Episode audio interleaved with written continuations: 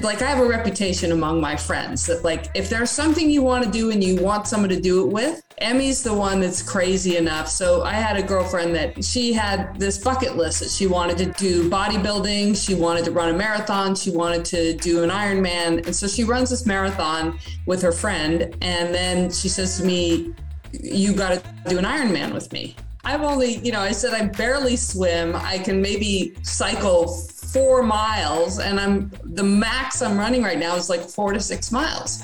She goes, Yeah, but you're doing all three, so you could do an Ironman. You're the only friend I know who's like crazy enough to do an Ironman. For our 50th birthday, a couple of friends and I went and ran our first 50K.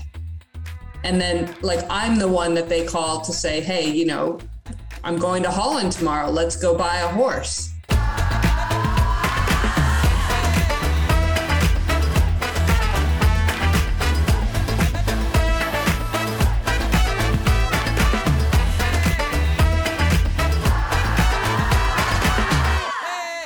Because I was I was just half listening. You know, you listen to some podcasts, you you're half listening to the you intro. think, well, I know her. I'll just yeah. I thought, you know, I know Emmy. I'll listen to her on the podcast. I like Paul. I like Emmy.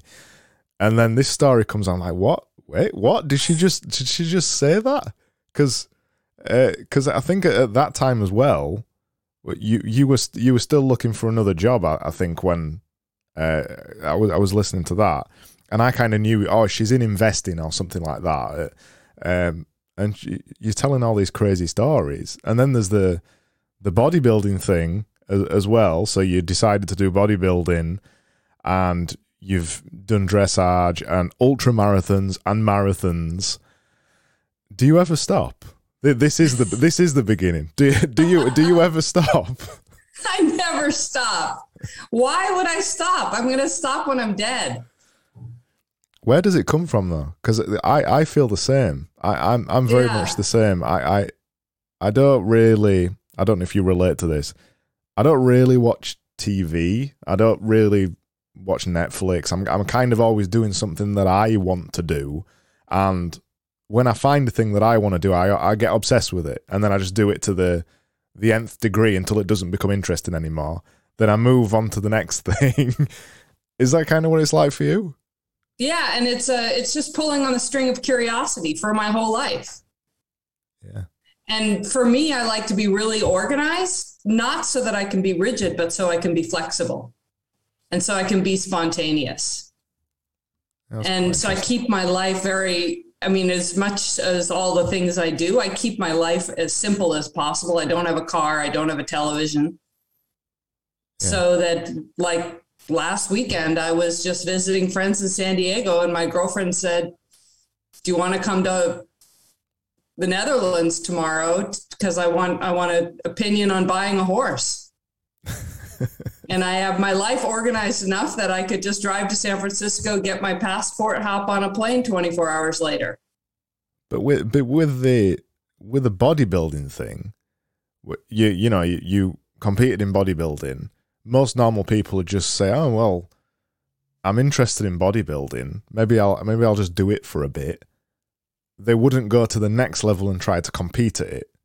So what what takes you from just wanting to do a thing to competing against other people to see if you're one of the best? I think well, I think it's one of these things where you you for for me once I did one thing well, I realized how little effort it takes to do another thing well. Yeah. And so instead of just kind of dabbling, if you just do 10% more, you're going to be in the top 1%. And that's different than, so, you know, it's different to be, say, I was ninth in the World Cup trials in 2005, which is what in dressage. It's very different to be ninth than it is to be the top three and make it to the team and medal in the Olympics. But to to kind of be in the top 10 or 20 in the country is it's actually not that hard because so many people just kind of give up What's not So, that hard instance- though? What's not that hard though? because you've got a base you've got a base and then you use mental models like meta mental i use men, like meta, meta mental mental models to figure out what are the few things that i need to do to get there So to get specific in bodybuilding, um, I was already working out. You know, I was going to the gym three times a week um, with a trainer, but not seven times a week, right? Three times a week. And then I was running eight to 12 miles a day and I do yoga. So I just kind of have a loop. I'd wake up, I'd run to the gym. Um, so that would be like an maybe a six to eight mile run, work out at the gym, and then I'd run two more miles to yoga, do my yoga workout, and run home. And so then that was kind of three to four times a week. And then the other times I'd just go do a long run or something. So that was already happening and um, and at the time I was doing quite a bit of running because I was kind of curious about doing um, 50Ks at altitude. and so I signed up for a whole bunch of them, like at 4,000 feet. I signed up for all the like Yosemite, Jackson Hole, all the ones that were going through um, just like mountains and stuff. It just seemed like fun. So I thought I'd do that for the spring. And I was, at the time, I was 51 years old. And so at 51, you got to kind of be careful with getting injured. And so I was pretty religious about Tuesdays. I always did sprints, and Monday, Thursdays, I did hill repeats. My sprints start going really fast. And this literally is going to bodybuilding. So my sprints start going well, and I think, well, I'm only going to be fast once here because you know I'm 51. It's not like I'm going to get faster. Uh, and I was timing it, and it was pretty close to um, what my age group was doing, you know, nationwide. So I thought, well, okay, that's you know, I could do some training and get a little bit better. And this is like you know, I was within spitting distance, right? Just on my own. And so I thought if I specialize a little bit, get a trainer, I could do a sprint competition. And I look, and there's the US Masters Championship, which is coming up in five weeks. And I thought, yeah, it seems like enough time.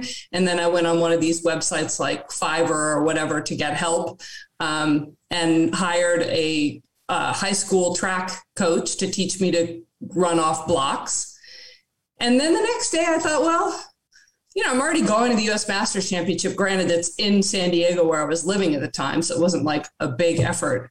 But I thought, I'm already going. I should go on the website and see whatever what other sports they have. Maybe I could do them. you know, maybe some other running or whatever. And they didn't have any other interesting runs, but they had bodybuilding. And I thought, well, you know, I'm I'm already doing more volume for my legs to to kind of like come off the blocks. So it's like 85% overlap with the workout, you know, with the weight workout. So why not amortize that and try bodybuilding? Um, and I called up my friend who'd done it and who'd done bodybuilding. I'd never done bodybuilding, never even considered it actually. I just thought it, I just saw it on the website.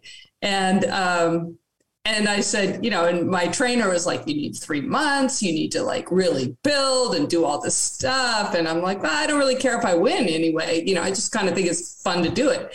And I talked to my friend and she said, it's all about showing your muscles. You already have a base. You just need to like diet and then specialize your workout. So I went back to my trainer and said, we're doing five weeks.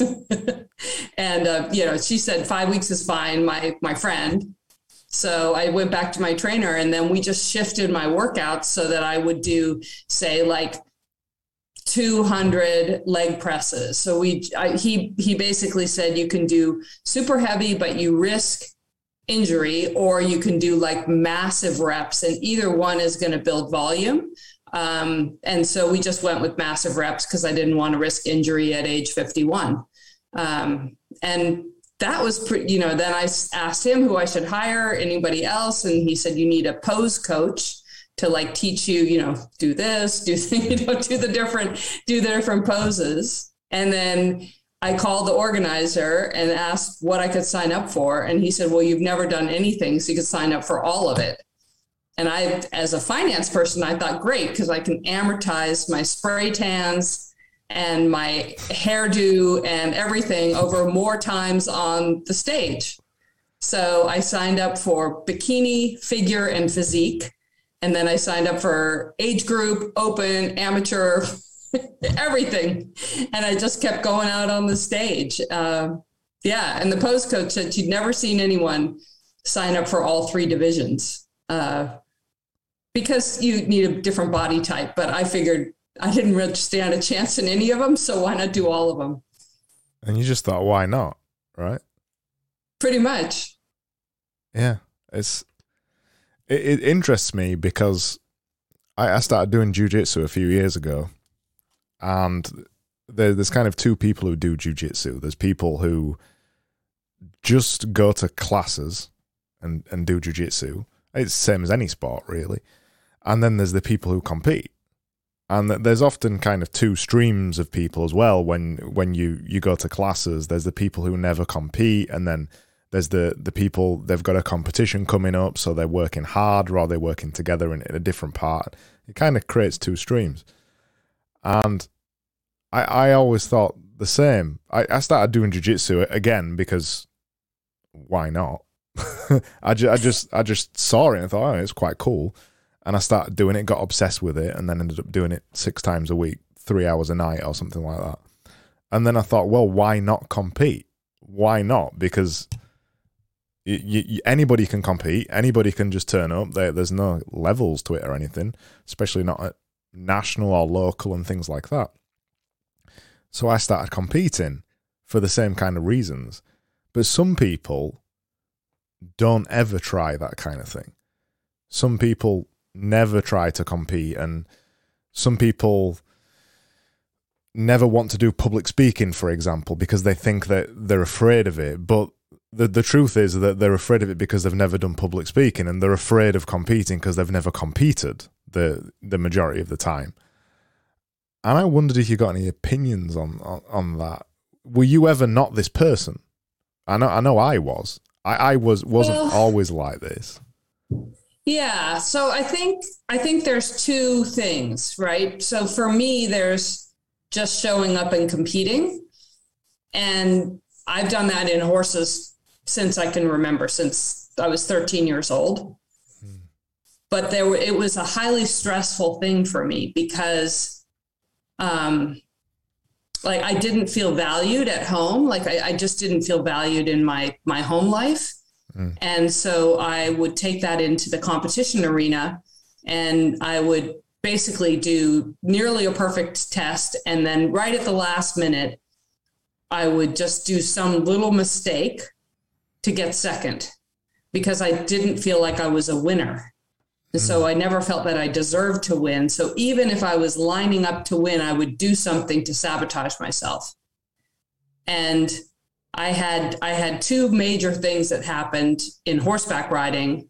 One was when I was when I was 18, I kept then the horse was going better and better. I had trained him so well that it was almost destined to win. So then I would go off course like I was really, I'm finally my trainer before I went into this. Um, it was a for the it was a tryout for both the Junior Olympics and the Pan American Games, and I was ranked like third in California at the time. At I think I was 18, and she she grabs my collar. Now it wouldn't even be allowed with safe sport rules, but she pulls me half off the horse and goes, If you go off course, so help me God, I'll kill you myself. And then she goes, Okay, now go in the test. And um, and then I and then I won. And that was my first taste of like it's okay to win and it's fun to win. And um, and then I went off to get uh, team gold in the Junior Olympics but I still had this kind of nagging thing. And then later, I, then I focused on my career a bunch and just kind of had horseback riding in the background. And later, I was successful at a hedge fund and was able to buy a really nice horse. And then I had this trainer who believed in me more than any trainer had. And he took me to Europe for his, he was basically getting ready for the Olympics and he took me to Europe, yeah. where most other trainers would just go to Europe and get ready for the Olympics. And he took his amateur to Europe because he believed in me so much. And those two things made me feel valued and like I was worthy of winning.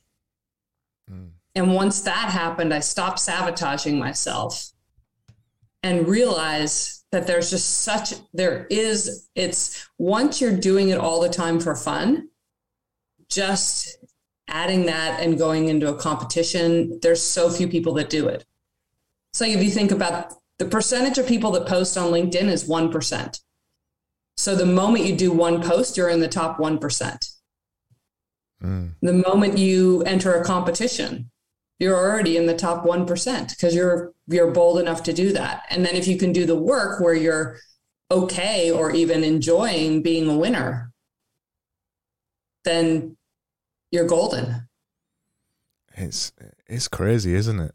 It, it I, have got I've got friends like that. I, I even said to one of my friends the other day, uh, he was telling me some things, and I, I just messaged him back and just said self sabotage. You you know you you're doing it because you for whatever reason you think you shouldn't do it. You, you you're not worthy of it. Um, I talked a lot about this on one of the other podcasts I did recently with Chris Williamson. Uh, and and and for for me for the longest time it was because of the kind of the area that I was brought up in. Um, cl- class isn't such a big thing in, in, America, but in in the UK, depending on where you're born, you can almost never escape it. You you are destined to be whatever your parents was or whatever your friends was, and often a lot a lot of people, at least in the UK, self sabotage the way in that way they may have ambition, but they never dare say it. Uh, and and if they did have the ambition, they they'd they'd just get ridiculed by the friends. So they'd end up the ambition would end up going going down. But often, I, I don't see that with a lot of Americans, and particularly other places in, in the world as well. It, it, it's interesting the self sabotage thing. It's tough to break out of. And I know some of my friends they're in their thirties, they still haven't broke out of it yet. I don't I don't think I've broken out of it. Like with every single new thing I do, I have imposter syndrome. you know, I, I, create a course and then it's just like, well, maybe no one's going to buy the course. And I was just saying to myself the other day, I don't think anyone's ever going to buy my stress course because it's it's not niche enough. It's not like how to do this. And literally the next day, someone bought it. So um, you know, I think I think I think we call it different things. I, I think a lot of us call it imposter syndrome, but it's the same thing. It's like not being willing to think, you know, why not me? It, it it's just the mental game, isn't it? Yeah. And I I don't think that ever that ever goes away. That is a constant battle for for everybody in any arena no matter how yeah. much it, no matter how much experience you've got or otherwise there'll be days where you feel endlessly confident and there'll be days where you feel like the worst person in the world and why am i doing this? That is just just just the way that it is. But i think probably the thing that separates some people from others and why some people keep pushing is they they learn to maybe dampen that voice a little bit or they they learn to realize that that isn't me. You know, I've done this before, I can do it again. Whereas some people don't have the ability to do that, um, rightly or wrongly. It, it, it's a tough one. How much of or it? Or you can just lower the stakes. Yeah. So, I mean, for instance, when so I got the call. Um, I'd been riding dressage for years, and um, trying to make the team or trying to get close to the team. I don't know that I would think I was making the team, but I wanted to be in the top 12 and go to the kind of the final bake off each year and things like that. And one year I got so sick and the the rules for the for the Federation Equestrian International for all these international rules, you can't take any drugs. Mm. And um, and the once you've entered a competition, you can't just not show up. You'll get fined. So I, so I had the flu with 104 fever, and I was not allowed to take drugs, and I was not allowed to not ride. I had to ride, and so I'm I'm like on this horse in the baking sun in Florida with 104 fever. I like I wasn't thinking at all. I was just like, trainer, tell me what to do. And that ride, because I was so relaxed and just doing what my trainer said and not overthinking and not self sabotaging. I mean, there was just no opportunity. I was just trying to get it over with. Um, that ride catapulted, it gave me such a high score that it catapulted me to ninth in the US. Um, and then I call, got a call from the team that, hey, you've qualified for the final kind of 12 for the trials for the World Cup team for 2005, which is going to be in Vegas. Um, and there was only two of us that were amateurs that had qualified. Everybody else was like a professional horse trainer with their horses cost like four times what mine cost. So I called my friend who was the other amateur that qualified, and I said, "Oh, this is a joke. I mean, there's no way." You know, there's no way that anything's going to happen. We shouldn't even go. And she goes, Emmy, what are you kidding me? She goes, we got to go and show them that, you know, middle aged women who have other jobs can do this too. so I said, all right, let's go. And we flew our horses from Florida to Los Angeles and competed and had a great time. And one of the things is like, even at that, I, I I worked a full time job. I was running $6 billion for Oppenheimer funds. So I had, and I'd been competing a bunch. So now I needed to go work a bunch. So I couldn't even ride my horse the month before that competition. I had to just ship him out there, have someone else ride him, and hope for the best. So when I got there, I thought, well, I can't really expect much of this horse because I haven't even been on him in a month. I haven't even ridden a horse in a month. So I just said, let's just do what we know how to do at home let's just like do what we, you know, it's the same arena, it's the same test we've been doing for years. Let's just do that. And that ended up being one of my best tests ever. So my two tests, best tests ever were 104 fever, not able to think. And the other one was like, I can't have any expectations for this because I haven't ridden in a month. Those were my two tests, two best competitions. And it was the same with bodybuilding and track and field. It's like, well, I haven't been doing this. I have no idea what I'm doing. So I'm just going to go out and wing it. Um, granted, I, you know, I had the trainers and everything like that, but in terms of like not being tense and not, not having, I mean, who's, who are you kidding with imposter syndrome? I definitely didn't belong there in any of these situations, but I just kind of thought, well, I'll just show up, relax and, you know, have a fun time when I um, in bodybuilding, no one showed up for physiques. Everyone, there was no one percent. I was the only one, so I ended up in winning North American champion for 2017 for women of all ages. Did you get a nice medal? I, I actually have a plaque. Oh wow! yeah, I, and I got a ton of like gold and silver and bronze medals for all the other for the for the different competitions that were there. But then for the for the uh, physique, I also won the whole overall thing for North America. Yeah. It's funny you say the the thing about um, kind of not overthinking and because you had the flu, you, you literally couldn't think, so you just you just go going on instinct, literally on instinct. When I was talking to Nick Winkelman on a couple of episodes ago, he he's one of the um, he's the I can't remember his exact job title, but he works for the Irish Lions uh, in, in sports performance, mindset performance, or, or something around that. Uh, and a lot of the time when I was talking to him, we were talking about this idea of thinking versus not thinking and overthinking. Uh, and he was saying every time the the athletes perform worse when they overthink, and it's it's his job a lot of the time to try and stop them from thinking, to just do and to just be in the moment and be present. And when I said the term "be present" to him, his eyes lit up because you know you know that that's exactly what it is.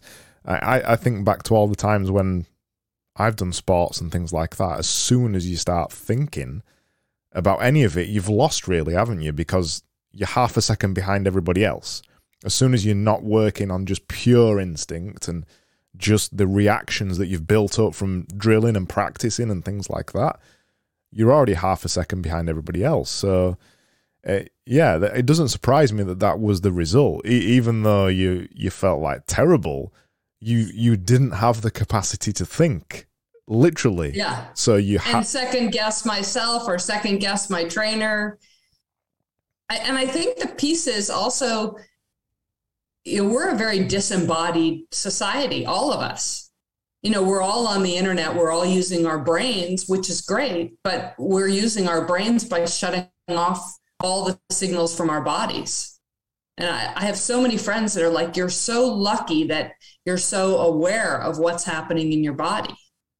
So I think the other piece is when you're doing any kind of competition, uh, even if it's the stock market, like even if it's something super intellectual, why would you turn off the intelligence of the rest of your body to just use your brain?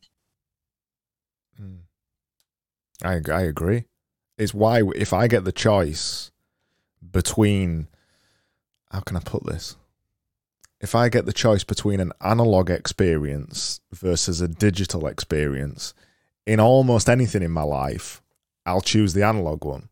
So, for example, a real book versus a Kindle book even though a Kindle book, and I do have Kindle books and I use it a lot, even though a Kindle is more efficient, uh, you can highlight things easier, it goes into my Readwise, all that kind of thing.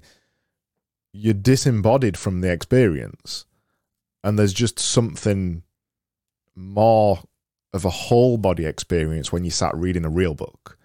And even silly things like I, I don't have an Apple Watch, I wear an analog mechanical watch just because it connects you to the experience. And I, I think now as we get more and more into this crazy digital world that we're in, NFTs, crypto, you know, everybody building personal brands online and everybody having the ability to have one, we need to remind ourselves of that even more than ever. I think because I, I do often think sometimes because I know I was there, we're on the we're on the precipice sometimes of losing that. Uh, if if we're not careful, we can go too deep into the metaverse, and it's hard to come back out the other side. Yeah, yeah, absolutely, and just just feel. A lot of people talk about kind of dopamine versus serotonin and having this like balanced chemistry in your brain. 95% of our serotonin receptors are in our gut and that just tells you you know not everything i mean you you you just shut off so much of so that's shutting off your satisfaction if you just use your brain. Because your satisfaction neuroreceptors are in your gut not in your brain. So i assume you don't just mean gut as in food right? I mean yeah i mean gut is in food. 95% of your serotonin receptors are in your intestines. Okay. So so if you eat a bad diet, that a lot of that gets shut off gets shut off basically. Yeah. Yeah, if you like if you eat a bunch of processed foods, you get inflammation of the gut and then you're less likely to be satisfied in your life. Mm. It's crazy. Yeah. But again, it goes to the it goes back to the embodiment, right? And and that not everything can be solved in your brain. You need to move, you need sun, you need relaxation, yeah, you need to be in the analog world. It's it's it's crazy as well that uh, most of this has already been solved. You know, thousands of years ago. Yeah, you, exactly. You, you exactly. Read, you read like any classic philosopher or things like that, and you you read about how they used to think and walk and things, and most of their ideas came from walking for three hours a day. Uh, we already know all this. We already know how to eat right. The majority of us, I, I think, instinctually know what is a good and a bad food. We already know that we should be walking. We are, we definitely know we should be exercising, but some of us choose not to do it. Uh, and I don't know. I don't really know why that is. I can't understand it. I mean, there's there's a like you were given this body. Why not use it? Yeah, I, I understand it to some extent because I, I was that person uh, probably about seven or eight years ago. I, I was incredibly overweight. I, was working myself to death as a designer, running my own agency. I wasn't exercising. I was incredibly unfit. I was, you know, eat, eating whatever I wanted to, and you you you you kind of just get caught in a loop, and, and and the longer you stay in the loop, the harder it is to break out of that. For example, when I did eventually start exercising, I chose to start running. I, I didn't know anything about diet or exercise or anything. So I chose to start running because it, it I don't know, it's, it's just a, a, thing you pick, isn't it?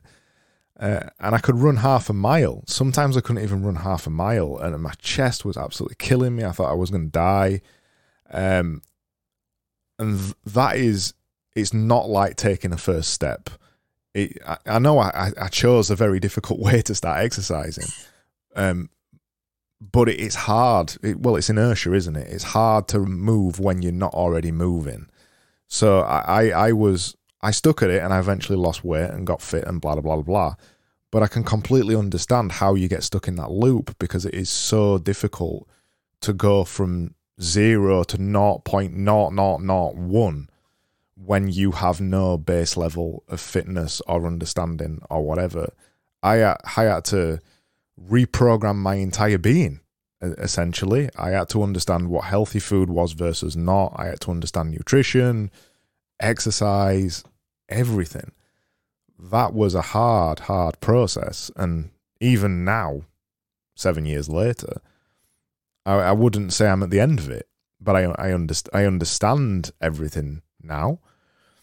But it's hard. And it's even harder, especially when I had, like many, many, many, many people out there, a, a knowledge based job. I was a designer. I was sat down for eight, ten, you know, 11, 12, 13 hours some some days. Um, no wonder when I started looking at it that, you know, my, my, my base metabolic rate, the amount of calories I was consuming, for anybody who might not know what that is, was incredibly low because I wasn't doing anything.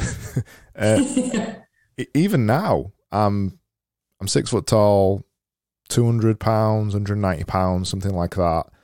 My um, I, I lift weights four four times a week, walk every day, bike nearly every day. I do a lot of exercise.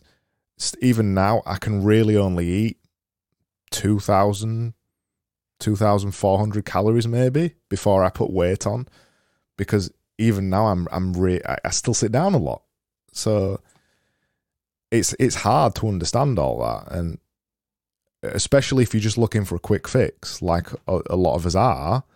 Um, how do you even get to the bottom of that? How do you reprogram yourself? You know, it's tough. Yeah, yeah. I, I and I I think we're actually programmed for homeostasis. So we're programmed to stay the same. Yes. Because it, like if if you think about our ancestors, they really focused on just getting food and surviving the night. Survival, yeah. And so anything that goes away from getting food and surviving the night is like really going to, you're going to feel a lot of procrastination because that's like procrastination is a survival instinct that's, it's not like a bad thing. It's just like a survival instinct that's built into us. Yeah. So, um, yeah, I, I created I created this this little app um, in January that has every every exercise in it, every like little like meal, meditation, all this self care stuff. Um, it has a lot of my exercises that I used to do during the week when I was working 180 to 100 hours and like competing with Olympian against Olympians on the weekends. But I only had like 10 or 12 minutes to do a weight workout or something, right? And so I have all those workouts in my in my app and the idea, and then after I built it, I mean, I've just been doing that just because I never had time, and so I was just always kind of fitting stuff in. Um, and I kept having people ask me about, well, what would you do with this, or what you know, what food, or what what workout, and so finally, I just kind of created an app that's free forever um, that people can use. That everything in the app is under ten minutes, and then I started thinking, well, is there really actually something to this? And what it is, is if you say to yourself, I'm going to go out and, you know, whatever, I read the doctor say you got to exercise 30 minutes a day, get started, you're probably going to be sore and you're probably going to be like, oh, can I really afford the 30 minutes? Right. But when I say to you, hey, Craig, there's something new you should try, and it takes less than 10 minutes, there's less resistance because you're just like, and so it actually kind of like gets under that barrier of procrastination because you just like oh you know 10 minutes I, I had this girlfriend when we were on a Zoom call and she's like, "Oh yeah, you know, I used to run like you, but you know, then I had this, you know, divorce and my kids and it's all like a hard story and you know, now I'm living with my mother with my two teenage kids and one of them has some mental issues and you know, on and on and on and how busy she is." Um, which is all like true and hard and I just said, do you have any shoes around you? And she's like, yeah, I've got some tennis shoes. And I said, well, why don't you just hop off the Zoom call and go run around the block for 10 minutes and then hop back on the Zoom call? Because um, I'm like, do you have 10 minutes? And she's like, sure. And she just went and did that. And she's been running ever since. It's been like two and a half years. Yeah. And so I think, I think there's really something to, I, I mean, I just kind of, I was on a, like on a, this, I created this, um, kind of workshop called Peak Performance.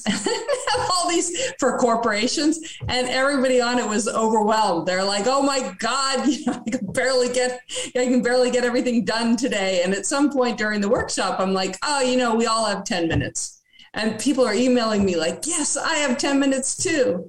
And so then I just created like a little app to help people with procrastination, basically, just just like slipping it in um, but then it was just total luck that that's what I had been doing when I had no time. But then I it was total luck that later I kind of researched and it was like, oh wow, this actually works to uh, circumvent procrastination. It's it's the same thing I do, not in exercise, but the same way that I appear to get so much more done than everybody else is that I I do small bits of it regularly daily if possible, then you're never you're never you're never too far away from the next time that you do it. So it's always fresh in your mind, uh, and ultimately you get more reps in it as well, and then ultimately you build a habit up, and then eventually you become the person that does X, don't you? And and then you can't be stopped if you yeah. if you become a runner, for example. Say that that, that takes three to five months to become a runner, and I'm using air quotes there, then if you have to take a, a week off because because you're ill or whatever, you'll just go straight back to running. But if in the initial stage you have to stop for some reason and you haven't built the habit up, you'll just quit, won't you? So I, I, I do exactly the same thing. And it seems to be a recurring theme around a lot of self development books about habits and things like that. The, the the smaller and more regular you can make the habit, the more it sticks. Uh, that's the only thing I've ever found that works for me. And also for me as well, I have to fill my days up with things because if I don't, I get nothing done. I, I get more done when I'm very busy. I get less done when I've only got one thing to do in a day. I don't I don't know if you feel the same way. Yeah, totally. I'll just procrastinate until bloody midnight if I've got one thing to do. But if I've got 30 things to do in a day, I'll be like, boom, done, boom, done, boom, done, boom, done. And I don't know what that is. Maybe maybe that's a character flaw in me. I don't know. but it may just be going back to the survival instinct, right? If you've got to get it done, you've got to get it done. But the moment you don't have an urgency, then your body goes back into procrastination for survival. Yeah. Yeah, maybe it's that. Because I, I think when I read your your story about working hundred hour weeks and and still competing in dressage and, and, and still doing all these other things, I totally understood that. I didn't look at it and think, God, how does she get that done? I looked at that and thought, I can completely understand how she did it because that's probably the only way I'd be able to do it. Because because I, I was I was doing the same thing with jujitsu. Like I said, I was training three four hours a night, six days a week, and then still still running the agency and fitting other things around it. It it's the only way that works for me when I fill up fill up my day with lots of things. Does anybody ever tell you to slow down? Do you get that a lot? Not anymore. when, when I was in college, people would tell me something about balance uh, that I needed yes. more balance, and and I kind of took it to heart. So I thought, okay, because at the at the time, um, like my parents had bought me a nice horse in in high school, and it turned out not to be a nice horse. And then when we had to sell them for far less than we bought them for, my parents were like, "We're done. you're you're on your own and so at that and they figured okay i'd already been riding maybe an hour a day and so they figured i'd just give it up. But instead i got a job as like a, a as like a horse trainer and all that kind of stuff. And so i was riding horses 60 hours a week and then going to college at the same time. And um and so people were saying oh you know you need to have balance. And so i like thought okay i will try to just ride like 30 hours a week you know take my work down I didn't really want to go to school. I just took the midterms and finals in school, so I didn't have to do that. So then I had a bunch of extra time, and then I would just like go home and watch TV at the end of the day and do like what normal people did. I was totally miserable. I'm like, okay, I have tried this. This is not for me. I think I made it like three weeks, and I was like, this is the worst kind of life. I just, you know, some people live it, but it's just not for me that was that was my last attempt at balance and i think i was 17 or 18 yeah. I, i've had a few of those stages in my life. I, I used to get the same. You need to slow down. You need to do less. You work too much. You make yourself busy. That's the one that my girlfriend used to tell me all the time. Um, they don't say it so much anymore but i've always wondered in me where it came from. And i i don't really know that answer. I've always wondered you know, my parents, they work normal jobs. They they're just the normal people, like it, like you were just discussing, just an average person. They watch TV. They don't do things all the time, and I always wonder, well, is it genetic?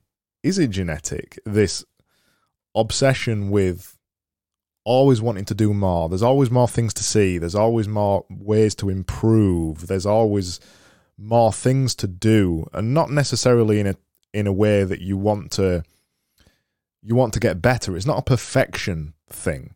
It's a it's a curiosity thing. Like you said, it's a curiosity thing. There's always just more to see and more to do. So why would it be any other way?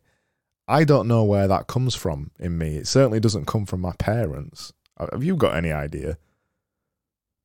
Well, my mother was an extremely curious person. So, um, but I, I think it's something that can be turned on. And so for me, it's been the various influences of my life that showed me the power of curiosity. And then once I saw it, like I'm done.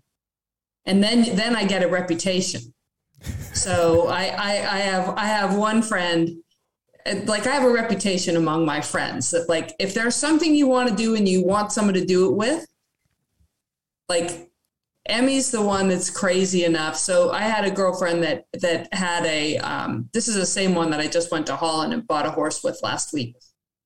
She bought the horse, not me, but uh, she, you know, so she she had this bucket list that she wanted to do, kind of in her mid thirties, of like she wanted to um, act in a in a uh, movie. She wanted to be the lead role in a movie. She wanted to um, do bodybuilding. She wanted to run a marathon. She wanted to do an Ironman. And so she runs this marathon with her friend. And then she says to me, You got to do an Ironman with me.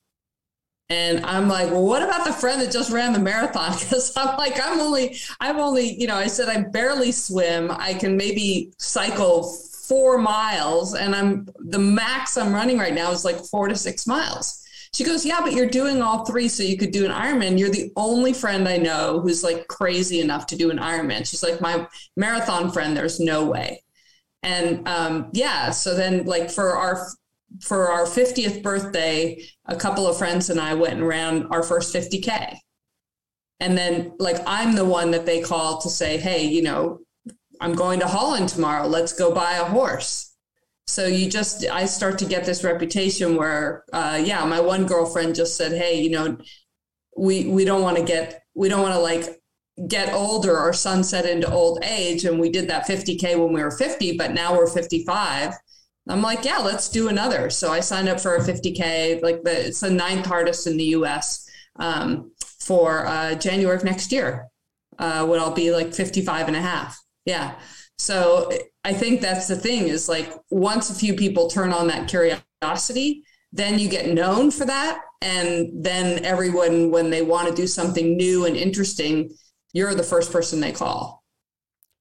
What about just doing 55k at 55 and 56k at 56 and just keep increasing. Oh, don't tempt me.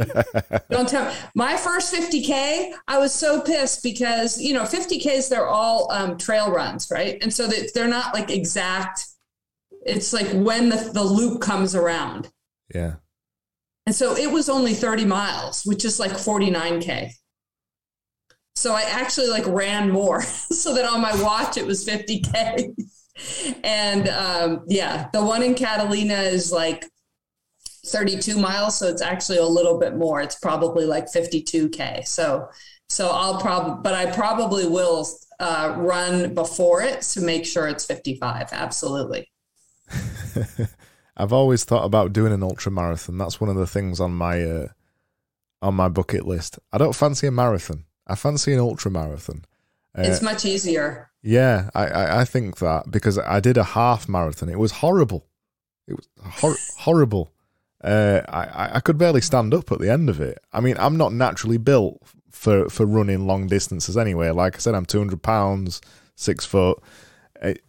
It, it's not it's not really my natural habitat. I'm not either. I'm not either. I'm 5'11 and I run like a redwood tree. yeah. I'm a terrible runner.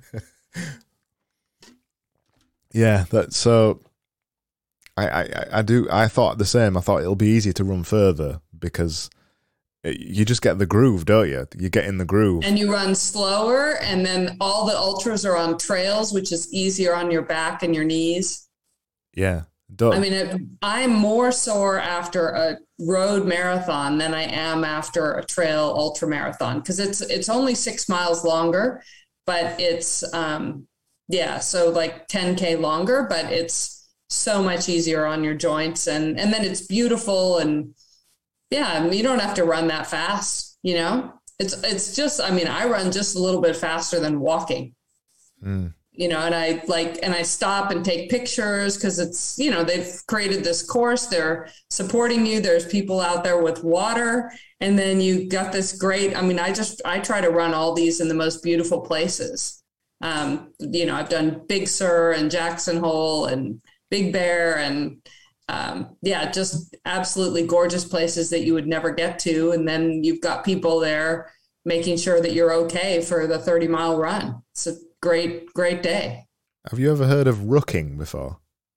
Rucking. Yeah, rucking. No, what is it? Uh, so so there's, I believe the term is the, a U.S. military term. Uh, it's basically traveling over a long distance with a heavy backpack on. So it's something that soldiers do all the time, but it's become kind of a an activity that other people do. So you know, normal people basically.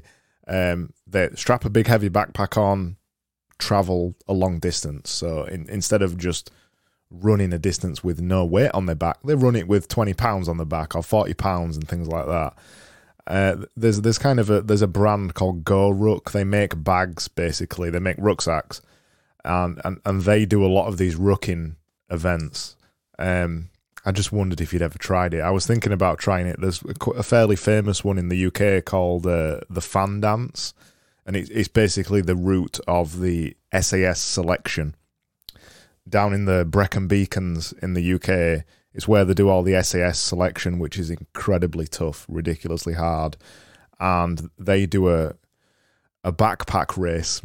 Basically, you've got to put a heavy backpack on. It's got to be, I think it's fifty pounds. I think it's got to be fifty pounds uh, I can't remember the distance, but it's pretty damn far. And you've you've got to run it around the Brecon Beacons, which is uh, mountains. Basically, that's that's where they do the SAS selection. Uh, sounds like fun. Um, yeah, it does. It does. I haven't done. I haven't done that, but I um, I went on this. I went on this trail called the Alta Via through the Dolomites, which is kind of like the Italian Alps. Yeah. And it was another random thing where um, I was on, I was thinking, oh, I'd love to go like on a beautiful hike. And so I went on the REI website. Websites are going to be the death of me. I go on the, and I see this gorgeous picture and I'm like, yes, sign up. And um, I, I don't know, it's whatever, like a, a week long walk or something like that. And, um, and then I said to my girlfriend, you got to come to this. And then later she said, did you realize how like this is one of the hardest rated REI hikes in the world. I said, no, I just looked at the picture and paid the mount. You know, I didn't read anything. I just saw it was a beautiful picture. And, um, but the, but the end of it, you basically are running or, well, you're supposed to walk with these, yeah, with these heavy packs. Um, but it was just so gorgeous, looked like perfect trail running. Um, and so you, you have your, next day clothes and things like that. I don't think mine were 50 pounds, but you basically are carrying your luggage. Mm. So you're supposed to walk. But the guy, the first day, he was like, I can just see you're chomping at the bit and you're looking at this, you know, you're looking at the terrain. He goes, I can tell you're a runner, aren't you? And I said, Yeah. And um, and then he told me like the next few turns and then i would run a couple miles ahead just with my headphones. And yeah and my my uh, luggage basically on my back. But i didn't i didn't know it was a competition. I just i just thought it was really cool. Um, you know it's just so beautiful to run. Um, but i don't i don't think i ever ran with 50 50 you know 50 pounds. That sounds hard. I was just just trying to find it. It's I, I, th- I think it might be half half of that for women or something. Um, or, oh well, then I think I have. Yeah, not by not on purpose, but just you know, I I had I had to carry my luggage and I would wanted to go on a run. So yeah. here, here we here we go. I've I've I've found it. So the the Fan Dance Race series has a summer and winter edition, so you can do it in the oh, summer. Yeah, do it in the lovely well horrible summer, probably, or horrible winter, as per SAS selection, and it is made up of the following event evolutions load bearing and clean fatigue. Uh, the fan dance test is 24 kilometers, so that's how long it is. And then there's there's another one, the double tap challenge. Obviously, it's all soldier jargon. Um, you do two fan dance attempts, so two 24k attempts over as many days as you want. And then there's there's another one that's staged over a night on an enhanced route. You've got to direct yourself as well, by the way. There's nobody to direct you, so you've got to nav yourself. Or there's a bloody hell, one that's called the Black Edition, which is the fan dance followed by Fan Dance Exercise High Moon. Don't know what that is. And then there's a rest period of several hours between the two of them. it, it, it looks it looks insane. It doesn't it doesn't say how heavy the pack's got to be. There's there's some um, there's some information on here somewhere. It tells you exactly what you have to put in your pack. There's certain things that you've got to put. So it's not just a weight, it's certain things to make it awkward and to make it as close to the SAS selection as possible, basically. Um, yeah, just just sounds sounds crazy. Sounds fun, but yeah, crazy. Uh, the problem with the British weather is though you you can't predict it, so you don't know whether the summer or the winter would be the worst time or the best time to do it. You'd assume the weather's okay at the, at the minute in the UK, but sometimes summer's terrible and then you just assume the winter is going to be really cold, but sometimes winters are really warm.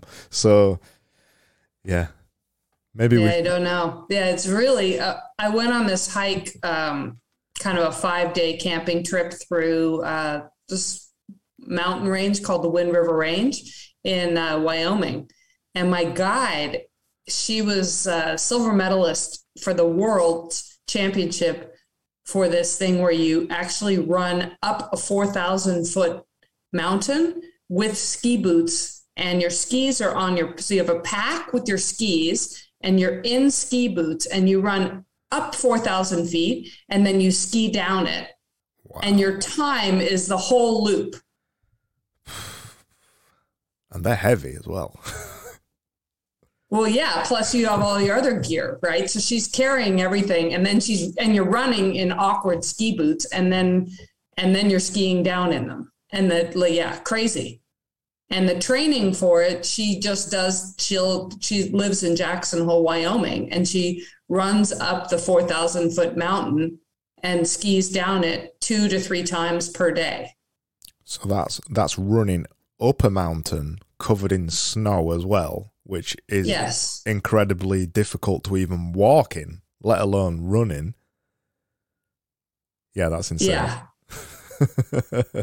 I mean, it's it's incredible. I mean, and that goes back to the curiosity thing, right? Like, who thought of that as a race? It's insane.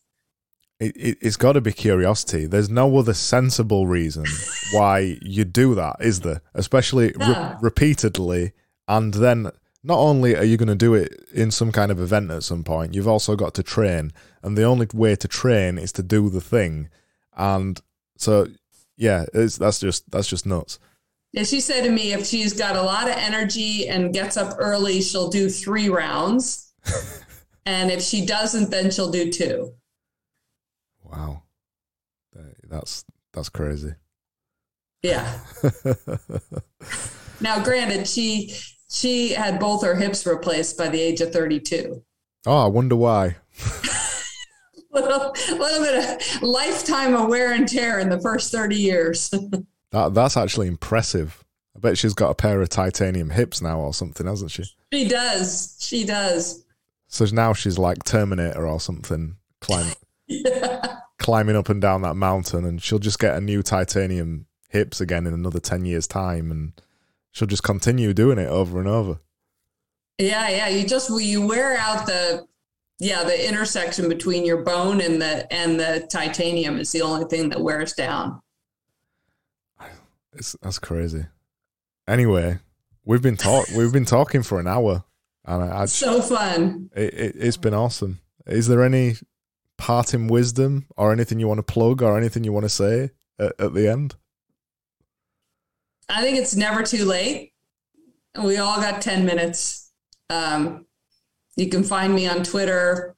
You can uh, find me on my course page, which is myhealth.mba.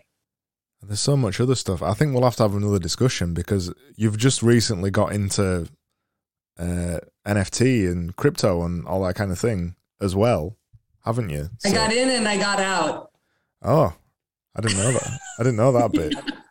Yeah. well, that's an, that's another story as well that we we Yeah, yeah. And I'm going to be launching a course for um, 16 to 22 year olds on uh, basically learning learning how to learning how to invest pitch by pitch. So learning how to invest by creating a 90 second investment pitch on a stock and then doing another one and doing another one. So almost like uh, Dickie Bush's Ship 30 Hmm. or like your visuals of just do it every day, Hmm. uh, but for investing. And then I think that that'll also teach young people also how to be able to do an, a pitch if they're going to have a start a company, do an elevator pitch for themselves if they're looking for a job. Just how to how to get to the one thing that matters for a stock, then we'll train them mentally to get to the one thing that matters for anything. Great idea because nobody's doing that kind of thing. Thank you. Yeah, I'm I'm really excited, and and it's it's what I've been doing. I, I've been mentoring young people coming out of college and helping them get onto Wall Street for decades. Um, so I'm really excited to kind of take my 25 years investment experience and my 20 some odd years mentoring, teaching students how to do this, and kind of put it into an online course and community. 50 years, 55 years of dressage or whatever as well. So the net of it is I'm old. You're incredibly experienced, incredibly inspiring, and incredibly fun to talk to. That's the way I'd put it. Thank you, Craig. Cheers, Emmy. All right, thanks.